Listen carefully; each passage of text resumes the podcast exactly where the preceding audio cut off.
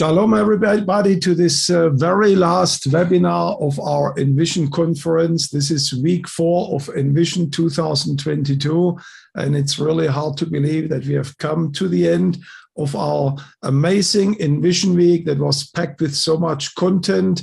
And uh, I hope that this webinar today will be like at the wedding of Canaan, where they say they kept the best for the last, um, that we will have a webinar that will bless you all greatly. I do personally believe that this webinar is highly important, uh, not only for us as uh, um, those who, who speak to you from Jerusalem or to the Christian embassy.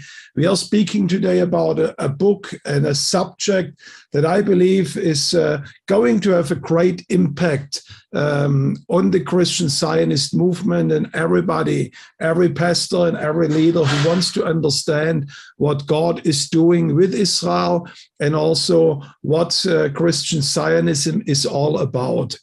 Now, it is no secret that Christian Zionism is a um, movement that is perceived by many as a very young and as a very uh, new movement um, to such a degree that if you go to an average Bible college today, a seminary or theological learning institute, there is very, very little teaching about Israel.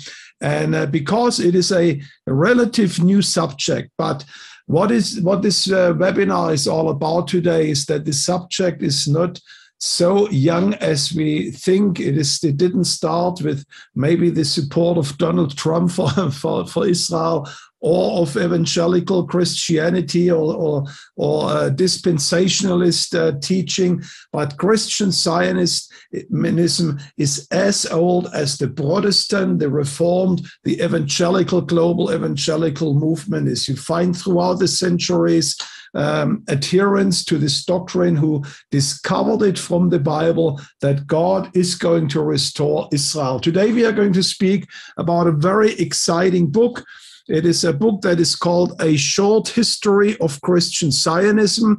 It's written by Donald Lewis. Donald Lewis is a he was a professor of church history at Regent College, not Regent College in the United States that you might know, but there is a, a college of the same name in uh, Canada, Vancouver.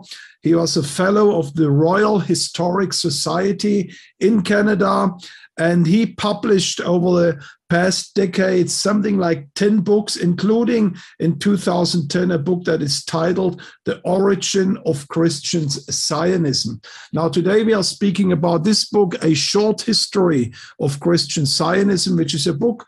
You say, what is short? It's uh, short means it's around 350 pages as uh, covers literally the uh, the entirety of church history from the early church all the way to today. It even we were very pleasant surprised. It even has a chapter on the or uh, some content on the International Christian Embassy but what really made this book so special is that I was reading that and I discovered it uh, may, maybe in uh, autumn last last year. And reading through this book, I must say I never learned so much from a book. And this is, uh, I say this unashamedly as uh, the president of one of the largest Christian Zionist movement. But Donald Lewis, Professor Donald Lewis, did an amazing job to compensate, to uh, um, condense the history of Christian Zionism in a way like I've never seen before. It's a highly educational book, and today we are going to speak about it uh, what, what I rarely do, I gave all our vice presidents at the embassy some time ago some homework. I said, please read this book. It's a must read for us as leaders to understand that. And to my delight, they all read it and they share the same enthusiasm like I had about the book of Donald Lewis. And I want to start with, with uh, Nicole Yoder, who's a vice president of our social initiatives and projects here in the land of Israel. Uh, Nicole, what, what is the main message you took away from that book, and why should everybody around the world reading that book? Well, Jurgen, I think one of the, the quotes that I started right at the beginning of the book, um, Professor Emeritus of Biblical Studies at Regent College made a comment that it's a must read because Christian Zionism, Zionism shapes the identity of the church and its mission. It impacts political, uh, international politics, and it gives to many their meaning in history. And I thought that was quite a remarkable statement at the beginning of the book. And as you read through the book, you begin to understand how um, the church over the years has had a, a, you know shifting views from restorationism and the idea that the Jews would one day return to their land, but they they it's developed over time and how it's actually impacted the church's identity. It's impacted our uh, views of eschatology, and and it is so, so true that these religious and theological views, as they've developed over time, have impacted international politics. And you don't hear much about the impact of the beliefs of the evangelical Christianity in the church and how foundational those were for the development of the state of Israel when it eventually happened. Um, as many of you may be aware, a lot of the, the early Zionists were actually secular people but they were building off of a very long history and a uh, foundation within uh, the belief in the Bible that was throughout the England and American society that allowed there to be a popular view of support for this idea of a state when it came about. And so you, I remember hearing many times how foundational Christians were for the establishment of Israel and for Zionism, but I didn't besides you know knowing that there were people like lord shaftesbury in england who was foundational for the balfour declaration and and uh, uh, hechler who was very influential in helping introduce um, uh, herzl to different political leaders i really began to understand in a fresh way how much these uh, foundational biblical principles books that were written um, and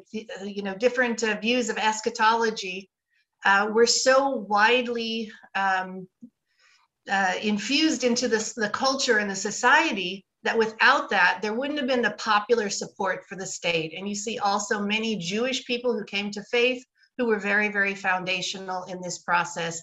And I just found this all extremely um, eye opening and enlightening as I read the book. I really recommend it for anyone.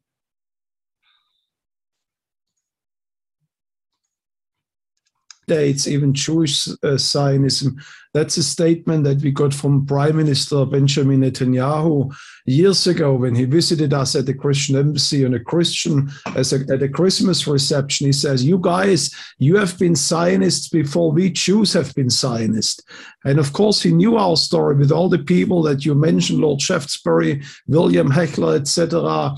But uh, studying this book of uh, Donald Lewis uh, really highlights that the history of Christian Zionism as as old as the Reformed Church or as the Reformation, the Protestant uh, Reformation came with Martin Luther and of course also with John Calvin. And um, um in a way, maybe to uh, go back to my introduction one of the reasons why we really felt this is important to speak about that book, we actually wanted to have Professor Lewis speak at our Envision conference and to have him give a lecture at our at the conference. And it was really a very strange coincidence. On the very day when I was sending him the invitation, I, I saw the note on the internet that Donald Lewis tragically with a, died in a premature death and a heart attack uh, he was leaving a great legacy as a man of God in Vancouver. And it's really a pity that he's leaving such a void to us. And I, I hope that um, his, his family will find uh, the needed comfort. But one of the main points of that book is there is a chapter, chapter one, and I don't want to speak too much about that, that uh, encompasses the history of the church from the early church fathers. That means the uh, the post-apostolic time after the twelve apostles passed away, and then people like Justin the Martyr and Irenaeus, and later on Origen, etc., took over the leadership in the church. There was very little uh, uh, theology or doctrine about the Jewish people, mainly because the temple was being destroyed, and the conception was uh, perceived by the increasingly Gentile church that God must be finished with the Jewish people. And this understanding lasted on, and he really highlights that in a wonderful way for many centuries, uh, even until the uh, 14th, 15th century. There were some uh, medieval theologians that uh, speculated, says there might be a future for the Jewish people, but this was definitely not the mainstream. But what really was a watershed, a paradigm shift on the theology in regard to Israel was the Reformation that was ushered both by Martin Luther and John Calvin. Now, Martin Luther is a tragic figure in, in himself. He was, in a way, very favorable, favorable to the Jews in his younger age of ministry. He turned against the Jews at the later stage of his ministry in a very bad way. It's not so clear with John Calvin. He didn't speak too much about the restoration of the Jewish people, but right after his uh, uh, his death, the, the person who took over the Reformation in Geneva, a gentleman called Beza, he was the very first one who changed the vocabulary of the Reformed Church, where he says Israel is not the church, Israel is not the is not Christianity. We did not replace is the Jewish people, but he was the first one who, in his study Bible that was published, the Geneva Bible, for the first time referred to Israel as quote unquote the nation of the Jews, and this was a, a spiritual earthquake in Christianity that uh, suddenly those two words were used together: the nation of the Jews, something that never existed in the century before. And in a way, this is the very foundation of Christian Zionism.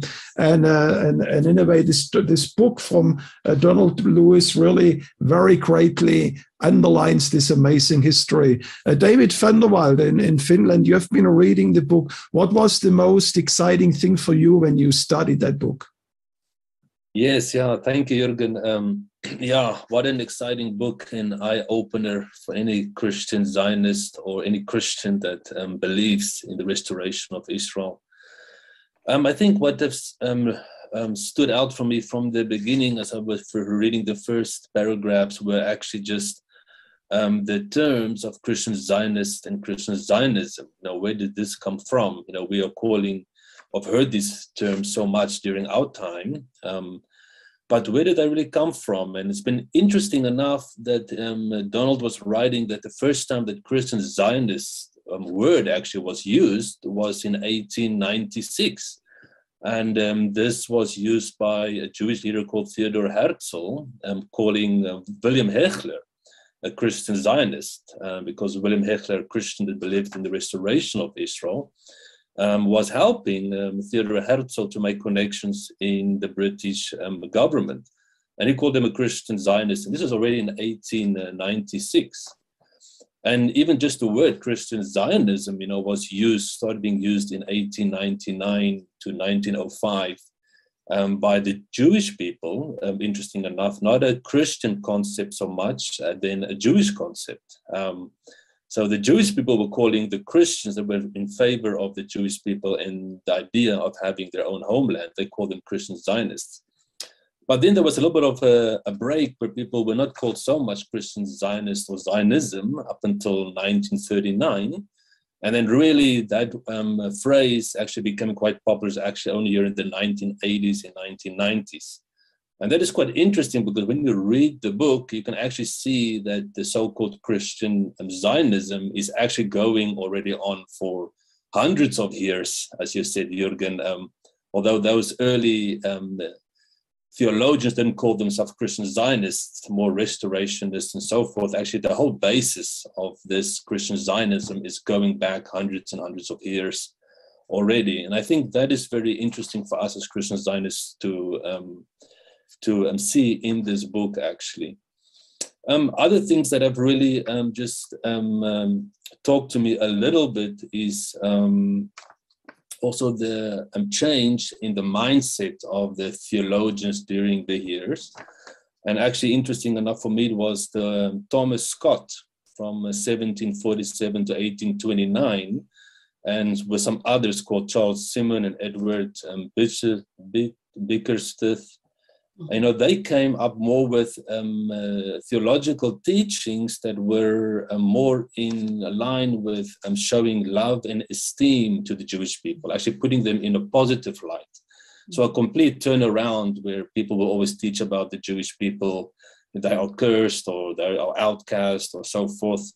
Um, but really a shift um, in their teaching that we should look favorable and um, lovingly on the Jewish people, and much which the Christian embassy is doing today. You know, our uh, mandate is from Isaiah 40, comfort the comfort the people. We're looking positively on them, love and esteem.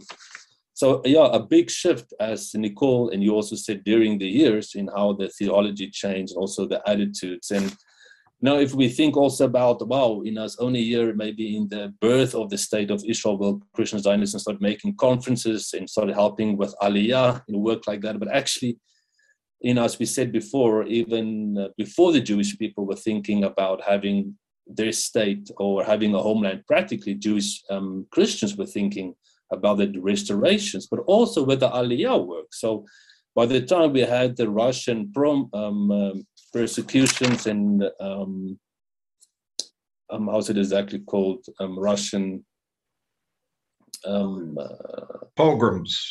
Yeah, yeah, prom programs. Yeah, basically, we already then had um, William Blackstone um, saying, "Listen, guys, we need to have a meeting." on this issue and with other Jewish people. And interesting enough, you know, I one of the conferences you can actually call the Christian Zionism conference, Judeo-Christian Relations Conference, was in Chicago in 1891. And interesting, he called it the past, the present, and the future of Israel. And this is in 1891. And this was, of course, um, because of the brutal Russian pogroms that were happening, and they wanted to help those Russian Jews. Um, and we all know from that um, Russian pogroms actually started the first Aliyah. So very interesting. Um, I think if you start reading the book, you start to realize that you know this is a long history of Christian Zionism here, way before our time. It's not something that happened just with the birth of the state of Israel or in the 1980s with the Christian embassy, but this is going on for a long time, and it's really a move of God's Spirit.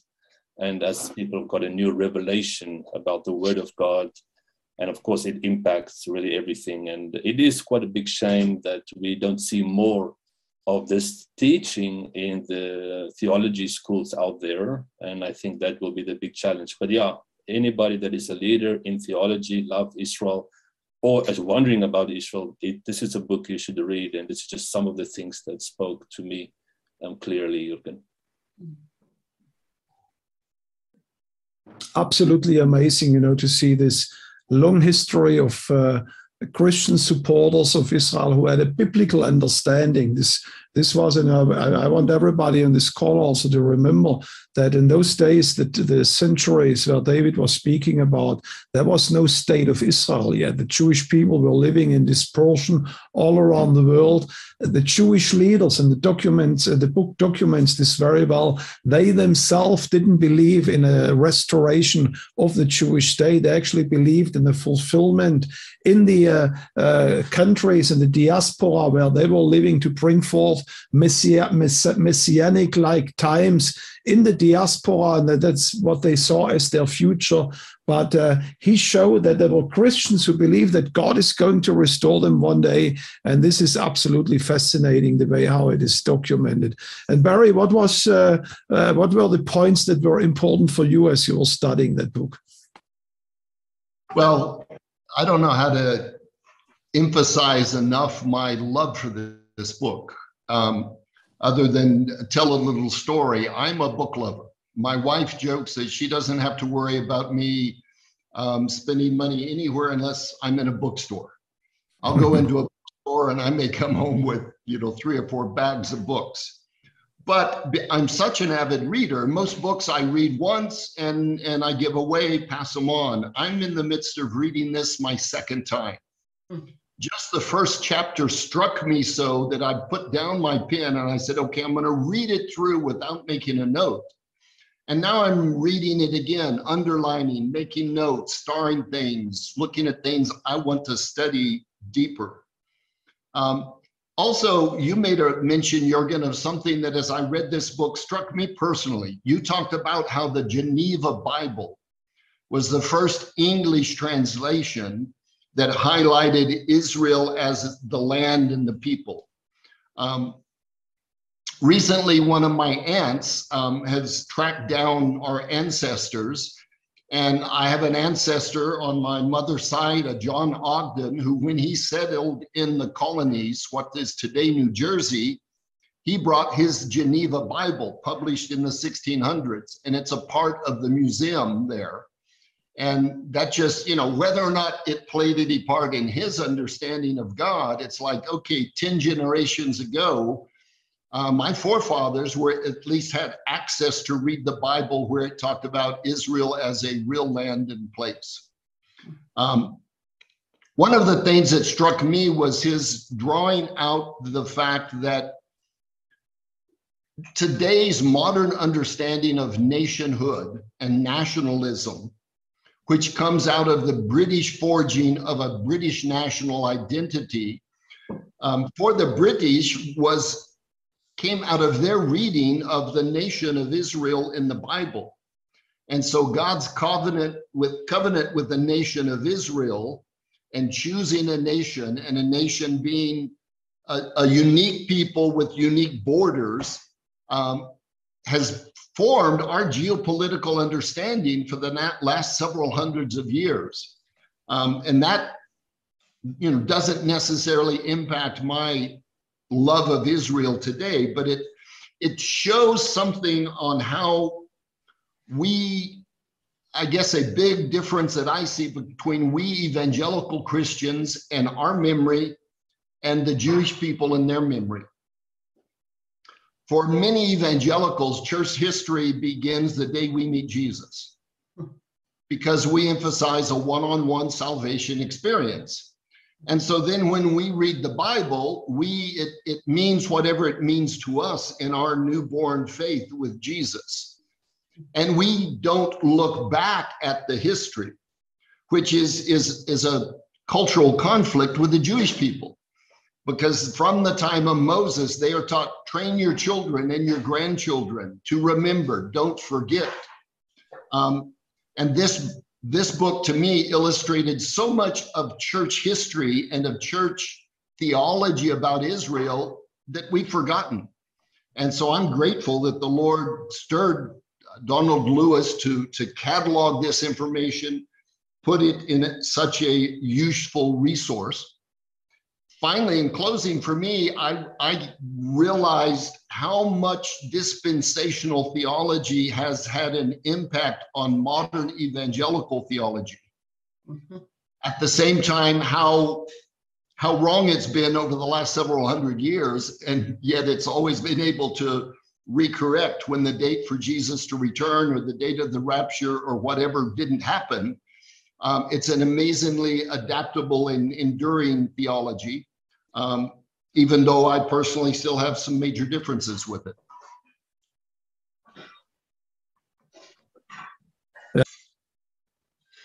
who just joined our webinar in the last uh, 15, 20 minutes. We are speaking about this book, A Short History of Christian Zionism, a book uh, brought forth by the late Donald Lewis. It's a brand new book. It just came out in the market last year. As I said before, we wanted to have him as a guest speaker at the Envision conference. Unfortunately, the Lord took him home to be with him uh, just on the day when we invited him to join us at the Envision conference. And we just felt in a way this, in a way, in a supernatural way, in a tragic way, underlined for us the importance even of that book. Uh, and we want to encourage you. There was a question I saw later on how can we get hold of this book? And um, this is available in our bookstore. There was just a moment ago a screen. You will see it here exactly icejstore.com. That's where you can get the book. And we don't do this in order to make money, but we really feel it's an absolute necessary necessary book for the body of Christ today that helps us to understand what God is doing in the Christian Zionist movement. Now, Mojmir, you are working for decades uh, in the Christian Zionist movement. You have been leading the work of the ICEJ for uh, two decades in Czech Republic. You have been serving uh, as the international vice president, or I think even three decades in Czech Republic. And you have reading a book, book about the subject you have been spending your life at. Was it something that you could learn something new from? Absolutely, Jürgen. And I can just echo what the others have already said. It is a remarkable book. And uh, for me, it actually reassured me that I am indeed in a very good family. And this is one of the main takeaways from this book uh, that Christian Zionism did not start in a few, uh, few decades ago.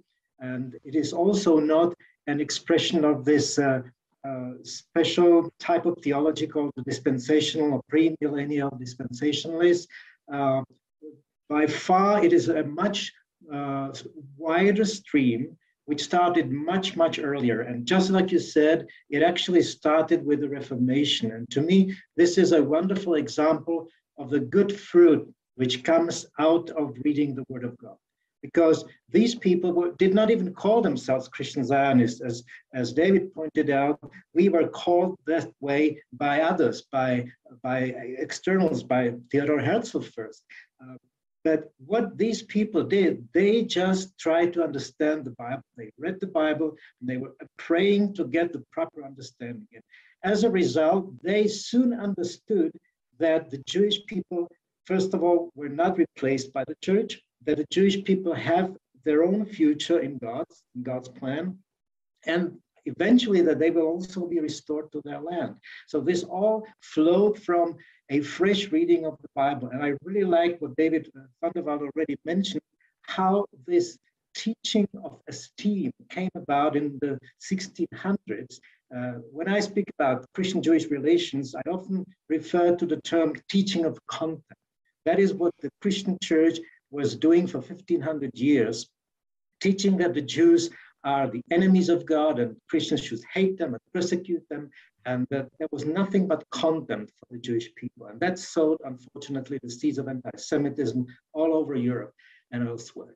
Uh, but what happened, and uh, it is especially um, true of the Puritans, this group uh, of evangelicals which uh, started in England in the 1600s. And this is also important because uh, the founding fathers of America were among them. So this group also influenced from the very foundation uh, the United States, and that's quite important to understand. So what these people did was a complete turnaround uh, from the previous teaching of contempt. And uh, uh Don Lewis uh, uses five words that really spoke to me when he describes their attitude towards the Jewish people. Esteem, gratitude, love, longing, and realism. And when I read that, I said to myself, well, this is exactly what the ICEJ has been doing. First of all, the esteem.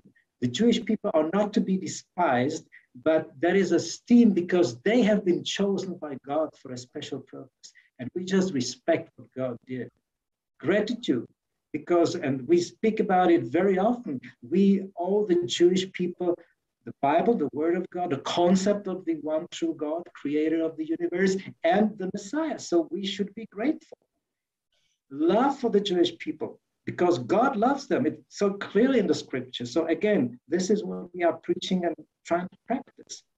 And then longing for their conversion, longing for them to understand, to, to come to the fullness of the revelation that God has for them. That's obviously uh, in uh, present in every Christian who loves the Jews.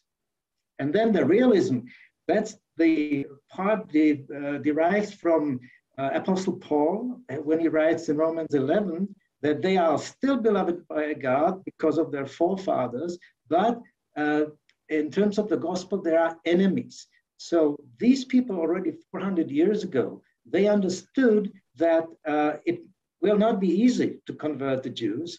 And they also understood that later on that uh, to bring them to Messiah does not mean that they should be stripped of all their Jewish heritage. That's another important aspect which uh, we also uh, implement today.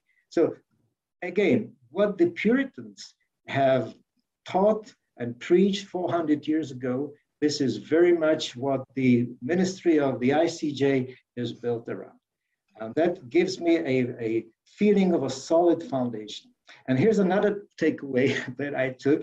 I learned a little bit about some of the theological terms of, uh, especially in uh, eschatology, and uh, you have this premillennial and post-millennial uh, and historicist approach. And uh, what I learned from that is that one should be rather cautious when applying this historicist approach. Now, historicism means that we take some important events and developments in the current world and try to map it on the Bible, especially the Revelation and passages from Daniel, which speak about the future events. And we try to identify what is going on currently with some of these, you know, what is the, the beast and uh, the harlot, and, you know, identify with these uh, characters described in those prophetic writings. And uh, history shows that those who are very adamant uh, about identifying these biblical concepts with something specific they saw around them, they were invariably wrong. Sometimes it even led to the prediction of the exact day of Christ's coming or the rapture. They were all wrong. And so I, I can understand that it is quite tempting. Now we see that the, there's a major force in the world there have always been things like that. In Europe, for centuries, that was the Turk was the major enemy. So he was identified with, uh, with the harlot or with the beast. And it uh, was replaced later on, or at the same time, with the Pope. And later on, it was replaced by the Soviet Union. That was the bear of Gog and Magog. And you know, history went its own way, and all these very concrete applications proved wrong.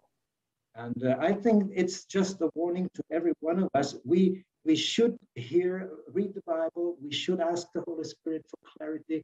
That maybe, just maybe, that we will not know it until it happens, because Jesus says even He doesn't know the day. So we should be careful in in making all these applications, because that can easily lead astray. And then, as a result, when it doesn't happen, people are disappointed.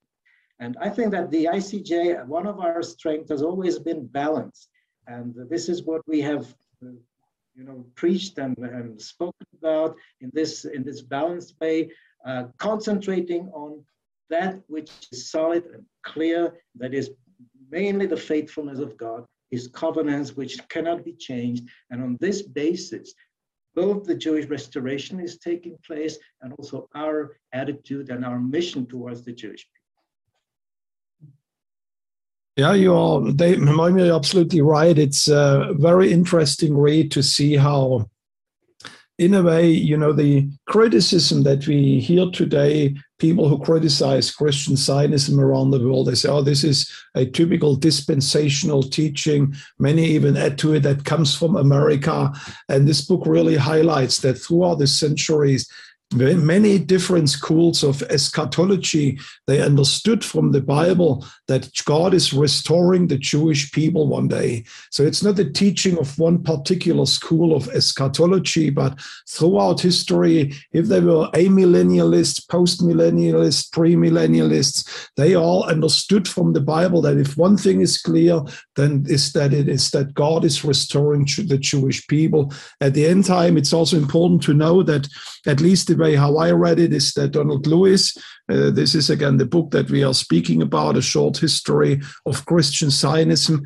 He doesn't, at least it seems to be, not in, to endorse one particular uh, stream of uh, eschatology, but he just gives in a neutral way a, a, a, a look at to history and um, and shows sometimes, like like Mojmir said, also the traps that sometimes people who are too eager to uh, pinpoint certain things that are happening today with prophecy uh, that uh, in history they all um, went down with great shame. However, they were all right in one thing that God would indeed restore the Jewish people back to their homeland. And um, I want to maybe before I go to you, David, just, you know, I highlighted a lot of passages in this book. There are really, truly gems that can be found in that book, little quotes and stories. Um, One of them was mentioned before that um, that um, the, the, the way how the the um, Jewish people were considered in regard to the gospel.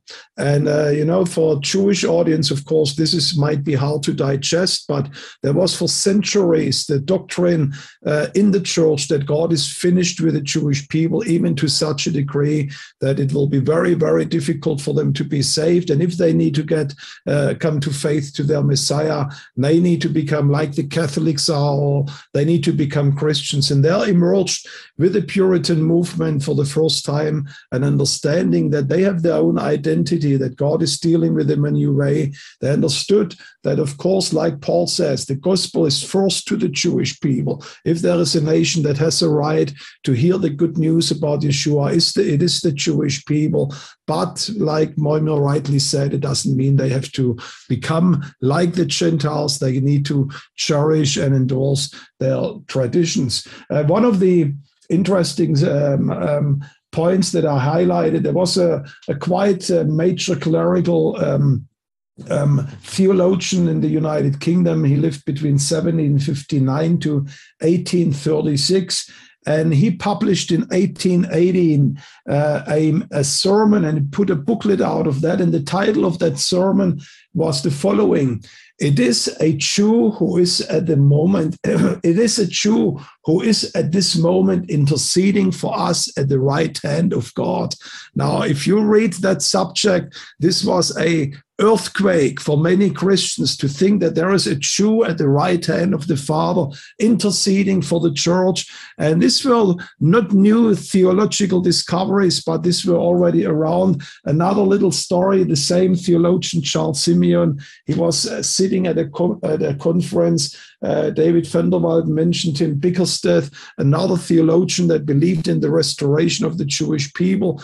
And it said that then during that conference, they were exchanging little notes, and uh, Bickersteth handed over to Simeon a slip of paper with the following question Six million of Jews, this was the population of Jews at that time in 1818, uh, uh, all 600 million Gentiles. What is more important? And that's quite a question. Simeon wrote back on a little note. He says, Well, if the spiritual restoration of the six million means death, life from the dead for the 600 million, then the answer is very obvious what is more important.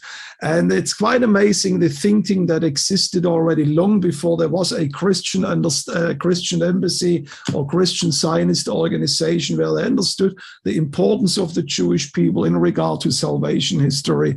And David, one of the subjects that was uh, coming up again and again was dispensationalism. And I think many people in our call might not even know, they might have heard that for the first time. First of all, David, if you can highlight a little bit uh, the what is really dispensationalism and why uh, Donald Lewis' book is so important in that regard, in, res- in regards to Christian Zionism, David. Thanks, Jurgen. Yeah, first let me uh, clarify that uh, we ordered 70 of these books about three or four months ago, and we're waiting for them to get here so we can uh, fulfill orders.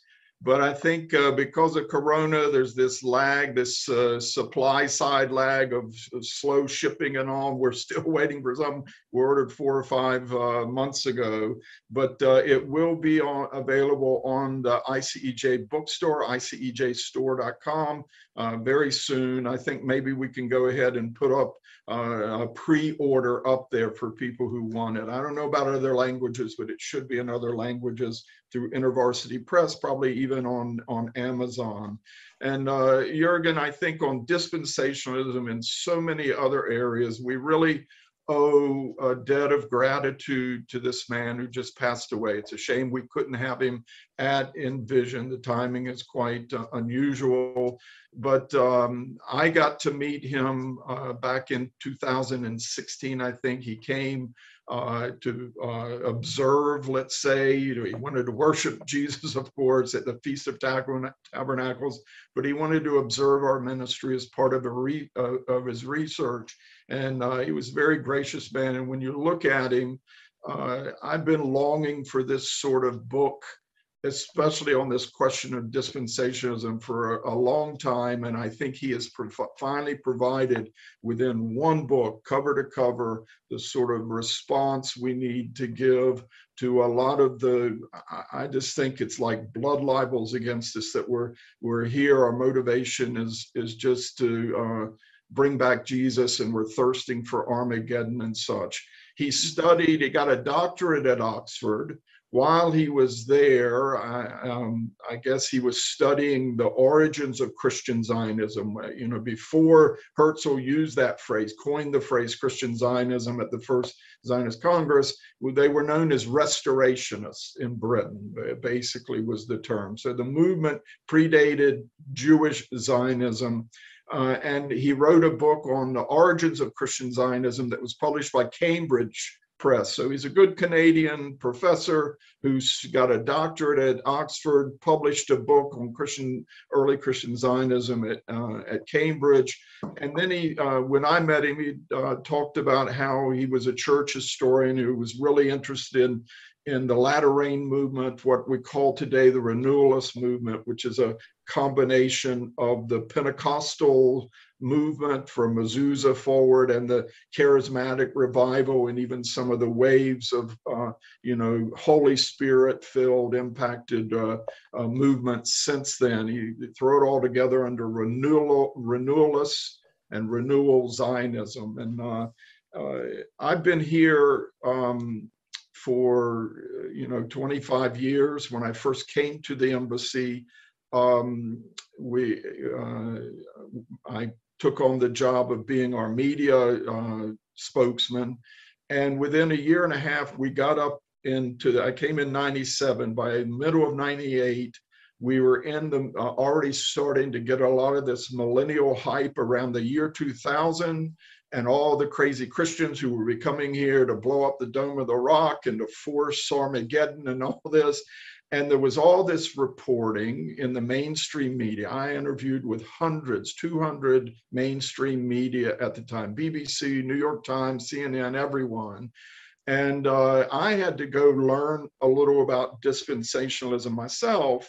I grew up in the Bible Belt. I knew little pieces of teachings, prophetic teachings, but I didn't know. And here you got all these uh, reporters relying on really shoddy scholarship that's that basically, as Jurgen was suggesting, and and Mojmir, that the whole Christian Zionist movement is of recent American origin, inspired by John Nelson Darby, the the Scottish Brethren, the Scofield Bible, uh, and uh, that the whole Christian Zionism is basically based on dispensational premillennial beliefs. What is it? It's it's a um, dispensationalism is a uh, theological prophetic view that uh, um, when John Nelson Darby developed it, others helped it, but he was the main proponent of it. That he, he felt there were different, he believed there were different ways of salvation in different eras or dispensations.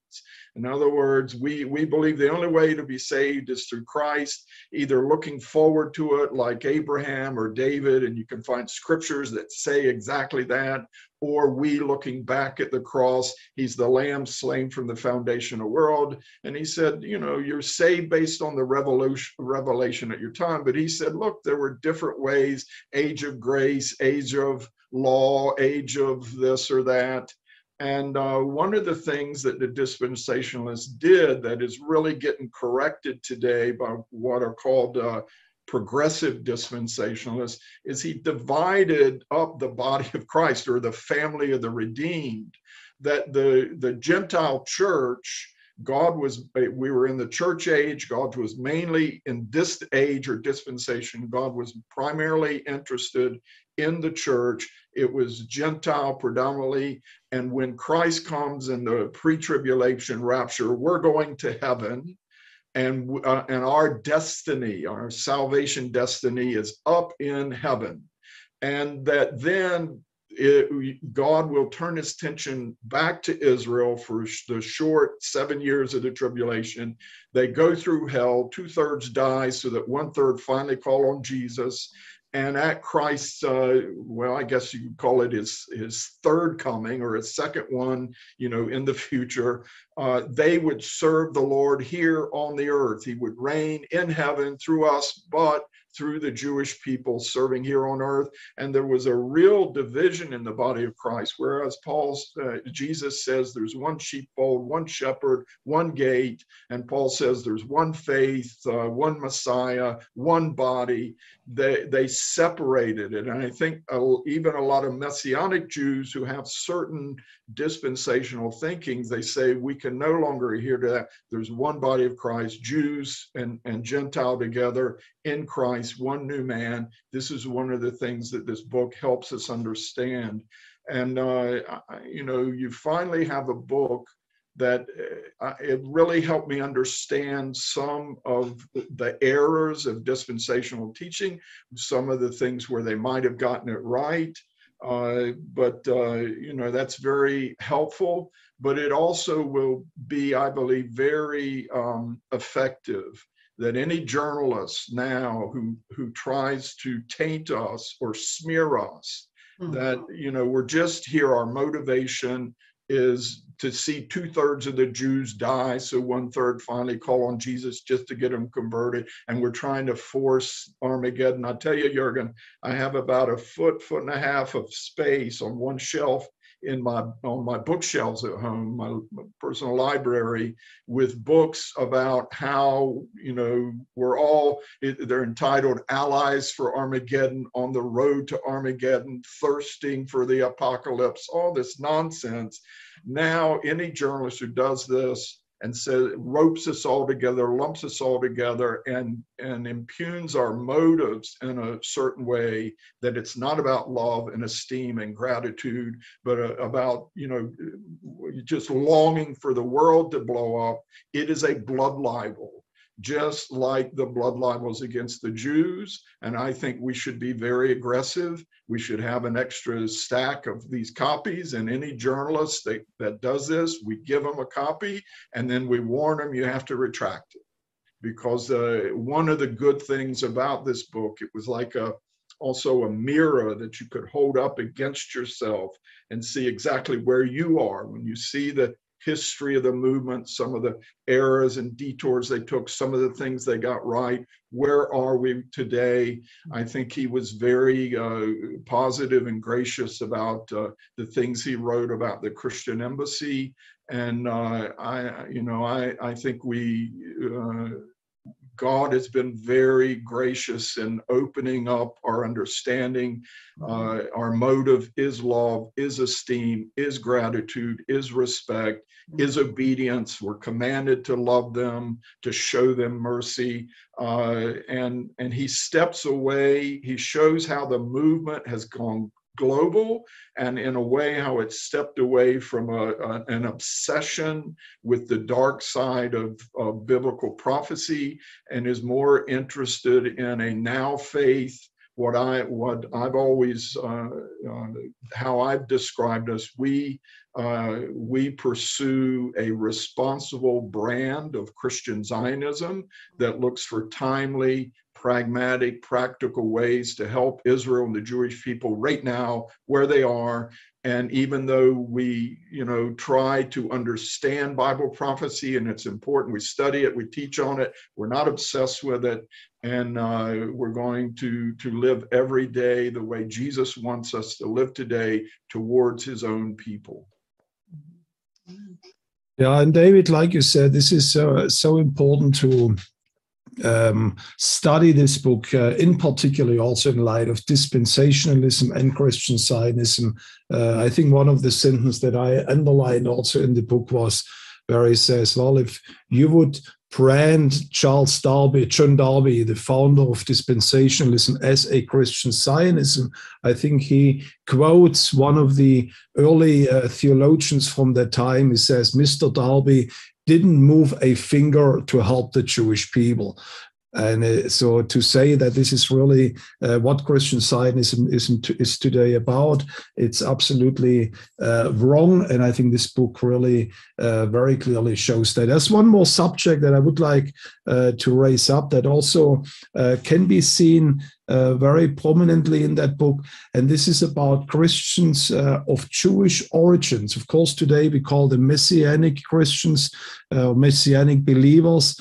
And that time, this uh, uh, this term didn't exist yet, but they were called Christians of Hebraic or Hebrew origins. And it's quite amazing and interesting to see also the prominence that he gives them in the in helping the church to understand the nature of Judaism, the calling of the Jewish people, the importance of the nation of Israel.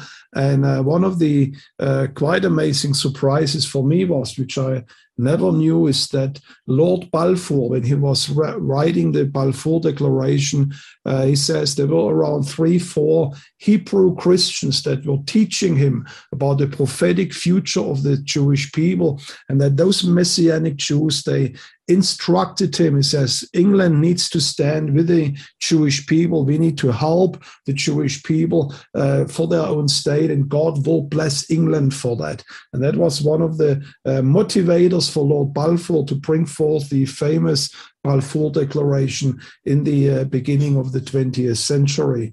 And uh, throughout history, throughout the emergence of Christian Zionism, those uh, we would call them today messianic believers, they have been instrumental in educating the church on the Jewish roots of their faith, helping them to understand the Talmud, rabbinical Judaism, and even enlightening, enlightening Christianity uh, through that. And that's also something which goes like a thread uh, through many of the pages. Maybe one last word, and uh, this is the end of the, the book also, where he makes a very good analysis of what is happening today, the change of Christian Zionism, where he rightly notes also something that we have been speaking about over the last decade or so, is that Christian Zionism today is definitely not anymore a American, Northern European or Western European phenomenon, but that the majority of Christian supporters for Israel today, they come from Africa, they come from Southeast Asia, they come from India, they come from Latin America, and uh, actually the support, the full-hearted support that existed maybe in Europe and in North North America is probably embattled like never before uh, in the history of the church. And uh, there's, however, a very growing movement of supporters of Israel in the global South. Maybe if any one of you has a, a short final word on the book, uh, Nicole, I start again with you. Well, I think um, uh, if I final uh, word for me is that um, this country, as we can see today, it's it's the center of what's going on. Um, I really appreciate what you're saying about the, you know, even though maybe some nations um, formulated their identity around their response to the Jewish people, and they um, wanted to do what they could to help it become uh, a reality. It's absolutely something, as you say, that's all over the world today. Israel is a focal point because God's doing something special, and we all have the opportunity to be a part of it. And and it is a significant part of us understanding our faith and so mm. um, it's really important for us to to dig in and, and to learn as much as we can about what God's doing and to ask Him what He has uh, for us to do to be a part of it. Well, thanks so much, Nicole. David van der Walt, your final words on Donald Lewis' book. Yeah, once again, excellent book. And I think this is a topic that's never going to be irrelevant. Mm. It's only going to be more relevant. And we're going to see, as we see this already around the world, in Africa, in Asia. Basically, it's a topic that every Christian uh, is going to have to face and going to have to make up where they stand towards Israel. And uh, hopefully, they will all find through this book the answers, and uh, that they know that through Israel, you know, that will be a blessing to them, but also that we can be a blessing to Israel. So, yeah, that's my closing words. Um, take it serious. This is not going away; it's only going to grow because this is a move of God from the beginning. So Amen. And maybe one note for me I see there are quite a number of questions. Is this book in Spanish? Is this book in, in French? I want to encourage you go to the publisher and write them. Say, We need this book in our language. I believe it really will be a blessing for every country. Please do that. If you want to help the publisher to do it and to help with the translation, I think it's a, an important uh, book that needs to be translated. Barry, what is your final word?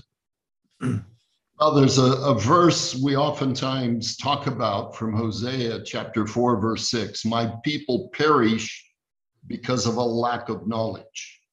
Um, mm-hmm. And here at Envision, what we're trying to do is provide pastors, leaders, people of influence, even if they're not in the ministry, they may be business people, they may lead a home study, wisdom, biblical based wisdom, um, so that they can flourish and those that they influence can flourish. And this book is an excellent resource of God's wisdom from the church over centuries. Um, and it gives you insight into the scriptural promises of what we see today, this miracle restoration of Israel. And so, for me, a biblical based, historical based understanding um, is always of value to those in leadership and ministry. Amen. And if I can add to that, if you are watching and listening to this program and you might happen to be a, a seminar teacher in a Bible seminary or even a leader of, a, of a, a Christian institution of learning, please make this subject a subject of learning in your institution. Educate pastors. Everybody said it, and it's I can just repeat it. It's not going to be away. And I think this book should become a must read in many theological institutions around the world. Mojmir, uh, your final parting words on Don Lewis's book. Yeah. Well, this whole discussion reminds me of the verse from the New Testament, uh, which is a good rule. If it is from God, no one will be able to stop it. Mm-hmm. And I think this is manifested in what we uh, talk about because this whole Christian Zionist thing is much bigger than any one of us. And I was really encouraged to see uh, how God used weak men throughout generations. They got it right. Sometimes they got it wrong. They didn't have the whole picture, that, but God used them to uh, restore this understanding of his plan with the Jewish people uh, in the church. And not only the understanding, but he actually moved people to do something practical for the Jews. And it's to me, it's the glory of God that actually it, were, it was Christians who were Zionists first before the Jews, and they helped the Jews as, uh, achieve what God had always intended for them. So this is a great source of encouragement, and it's a privilege that we can play a part in it. Amen. Thanks so much, uh, Mojmir. And David, uh, a parting word from you?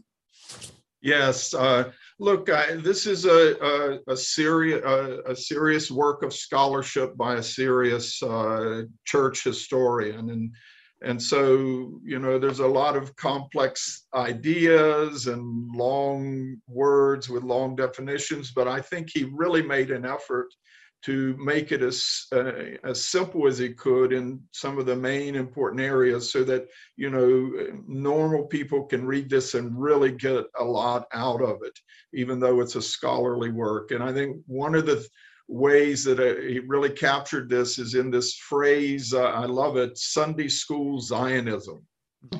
And he says people like uh, president truman who recognized israel or even today when, when i uh, worked as a lobbyist in congress for israel back in the 90s the the jewish lobby was there AIPAC, there were a lot of jews there who were uh, elected to the congress and all but the pro-israel support in congress consensus bipartisan among both parties in those days to this day decades ago the real foundation of it is it's Christians who grew up with a basic Sunday school understanding that the Israel of the Bible is the same as the Israel to, of, uh, of today. That thought and that basic, simple core belief has gone global, and we see it in our movement, even among the variety of people here. And that's something that we can just keep have confidence. It's a simple message. Just keep going, and that the, the God is still working through the Israel people, the people of Israel, the Jewish people, and through the church at the same time. And we have a common destiny. He mentions that the common destiny we have, and it's exciting to be part of it. Amen. Amen. Amen. And again, a reminder for everybody who was with us today on this uh, webinar. We have been talking about Donald Lewis's book, A Short History on Christian Zionism. Um, I believe it's for the first time we have done such a, a, book review, and I think for the first time that we really felt to give an orchestrated endorsement on that book uh, because we do feel it's an important read for everybody who cares about Zion, about the Jewish people, who wants to understand the movement that is standing with Israel, to understand that there is a long history, great man of God behind it, people like John Wesley, Charles uh, uh, Spurgeon, people like the German Puritans and Count Zinzendorf you will read about them all in the book of Donald Lewis, and you will see that you're standing on the shoulders of an incredible legacy of men of God and women of God who understood that God's promises with the Jewish people, they are yes and amen, and there is no wavering with God in the fulfillment of them.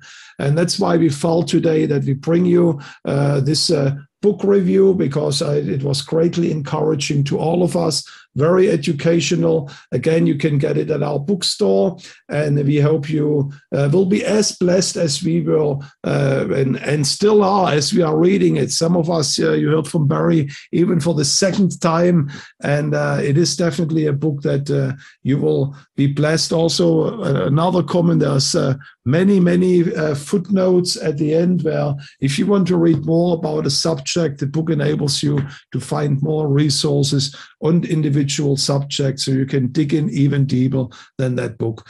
So that's uh, brought our webinar today to a conclusion. We spoke about Donald Lewis' book, A Short History on Christian Zionism. This also was the last webinar of our Envision Conference 2022 at 8 o'clock. I want to make sure every one of you will be joining us we will have the closing uh, uh, main session that is coming from the Envision conference, our keynote session. We have with us an amazing pastor from Jordan, uh, Pastor uh, um, Afif Salah joining us from Jordan gives us an inspiring message. We will be joined by Fabian Kretsch, who will giving us an amazing testimony what God is doing in Iraq today. And I know you have been, we will be greatly blessed. I think Barry, you have been uh, recording an interview with Stephen Curry that also will be broadcasted tonight in this uh, broadcast. So it will be a great time. It's the closing program of the Envision program. Those of you who, who subscribe to the program, everything that you watched including this webinar today, will be available on our platform till the end of April. So you can revisit all the different webinars, all the different sessions, seminars, and keynotes that we were uh, bringing to you. And I want to thank you personally for attending the Envision conference, and I hope you will bless this last session, our keynote session, that will be broadcasted at 8 o'clock tonight. God bless you.